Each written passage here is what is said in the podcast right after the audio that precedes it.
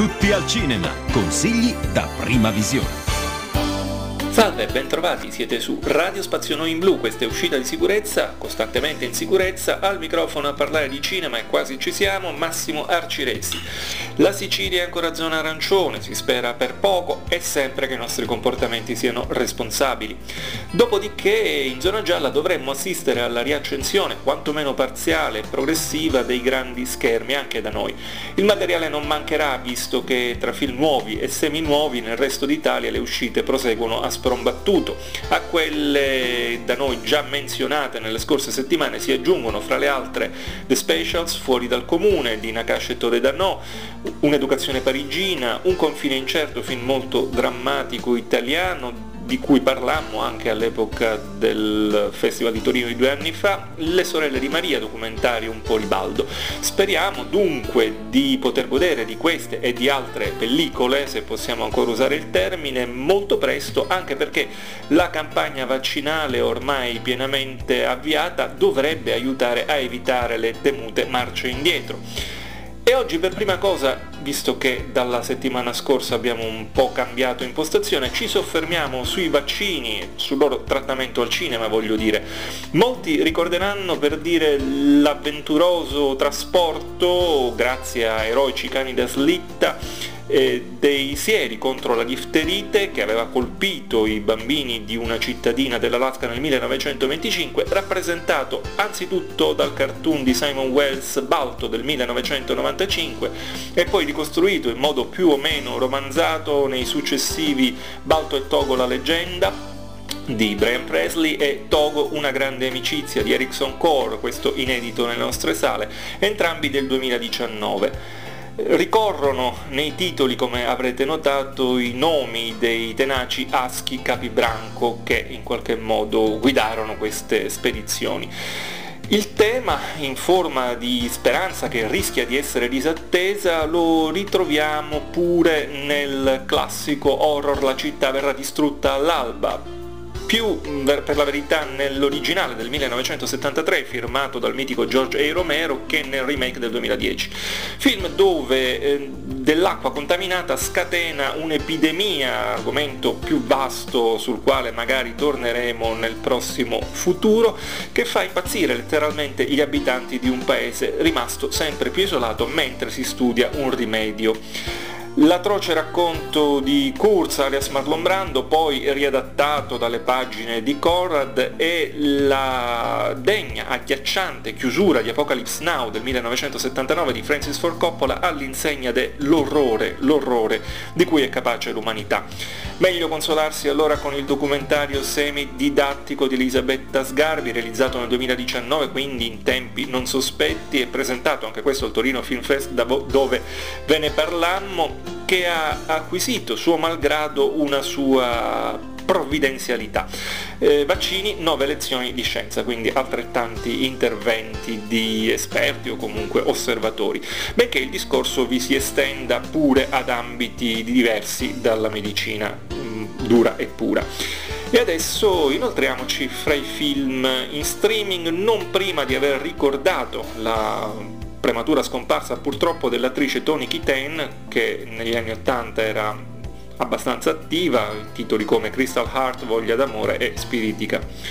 Oggi riusciremo a parlare probabilmente eh, di più piattaforme, non so quante volte si potrà verificare di nuovo.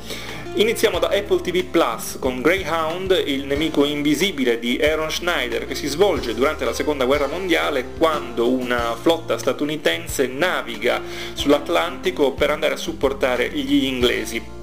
I sottomarini tedeschi lungo la strada sono un'insidia costante. Eh, se non si affoga fra i tecnicismi è un war movie alternativo. Scrive e interpreta Tom Hanks, nel cast ci sono Steven Graham e molto brevemente Elizabeth Shue. Sulla stessa piattaforma abbiamo On the Rocks, descrizione meno lieve di quel che appaia del rapporto tra una figlia, Rashida Jones, che teme i tradimenti del marito Marlon Wayans, e un padre donnaiolo impenitente Evidente Bill Murray, affascinante cattivo maestro. Brava ancora una volta la sceneggiatrice e regista Sofia Coppola. Andiamo adesso a due titoli su Disney Plus. Il primo è Lily il Vagabondo. Charles Bean dirige l'ennesimo inessenziale rifacimento fotorealistico di un classico a cartoni animati con Kirsty Clemons e Thomas Mann fra gli attori, ma c'è anche F. Murray Abram. Poche le variazioni, per esempio Whisky cambia nome e genere. E ancora la storia d'amore di una cocker benestante e un randaggio un po' cinico, tutto sommato si lascia vedere. Poi abbiamo Artemis Fowl, fantasy di eh, matrice letteraria, diretto con poco slancio da Kenneth Branagh, protagonista un geniale ragazzino interpretato da Ferdy Shaw, alle prese con la misteriosa scomparsa del padre, Colin Farrell, collezionista d'arte non proprio limpido. Eh, più delle monumentali per motivi opposti partecipazioni di Non Sonosi e Judy Dench si segnala quella del nano gigante, così si definisce Josh Gad, senz'altro il personaggio migliore.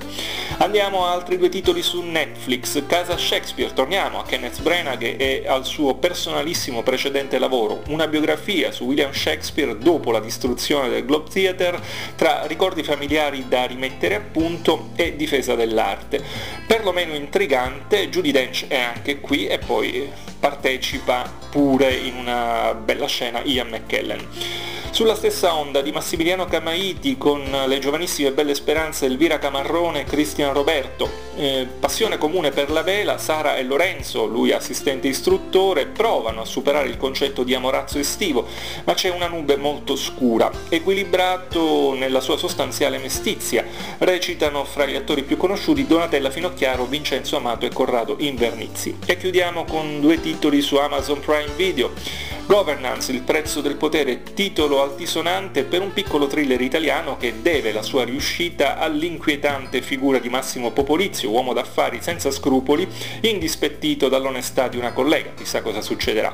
Con Vinicio Marchioni contraltare proletario, la regia, che riesce anche a proporre l'elemento chiave del film in due versioni diverse, eh, di Michael Zampino. E infine Dragged Cross Concrete, poliziotti al limite, conferma del talentaccio d'autore commerciale, se mi passate questa definizione, di S. Craig Zaller con Mel Gibson e Vince Vaughn, agenti non irreprensibili, e Tori Kills e Michael J. White, criminali non del tutto carogne. Doppio binario narrativo, densità di eventi, e bei camei di Thomas Kretschmann, Don Johnson e Udo Kier.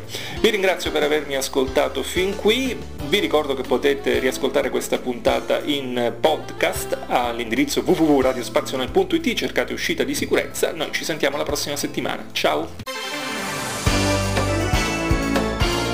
Tutti al cinema, consigli da prima visione.